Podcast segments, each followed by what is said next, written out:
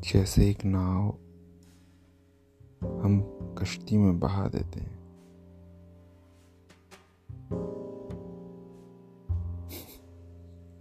Sound absurd right नाव कश्ती तो एक ही बात होती है राइट नीडीनेस भी वही चीज़ होती है।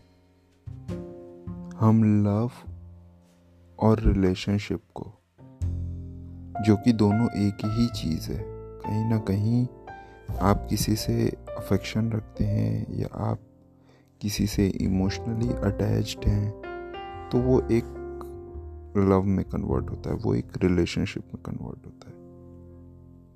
Right right? लेकिन यदि हम उसको मिक्सअप कर देते हैं, उसको मैगी बना देते हैं तो वो चीज़ क्या होती है? वही चीज़ होती है कन्फ्यूज़न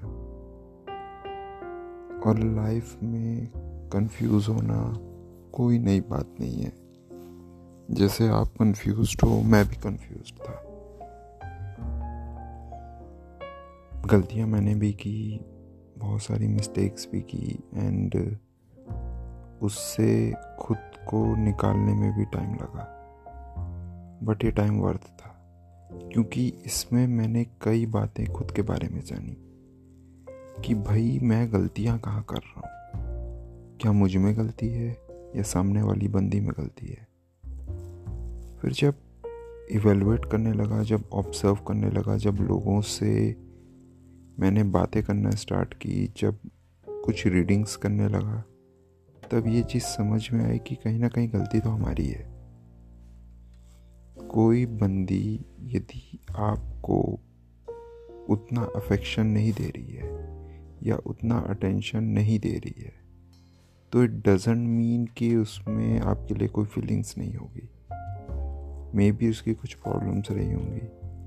मे बी उसके पास ट्रॉमास रहे होंगे, जिसकी वजह से वो आपसे कनेक्ट नहीं होना चाहती हो, या चाहता हो वॉट तो नीडीनेस क्या होता है पता है? बेसिकली नीडीनेस मतलब यही होता है कि हम अपनी फीलिंग्स को दूसरे की फीलिंग्स से कंपेयर नहीं करते हैं, उसको ओवरलैप करने की कोशिश करते हैं, उसको दबाने की कोशिश करते हैं।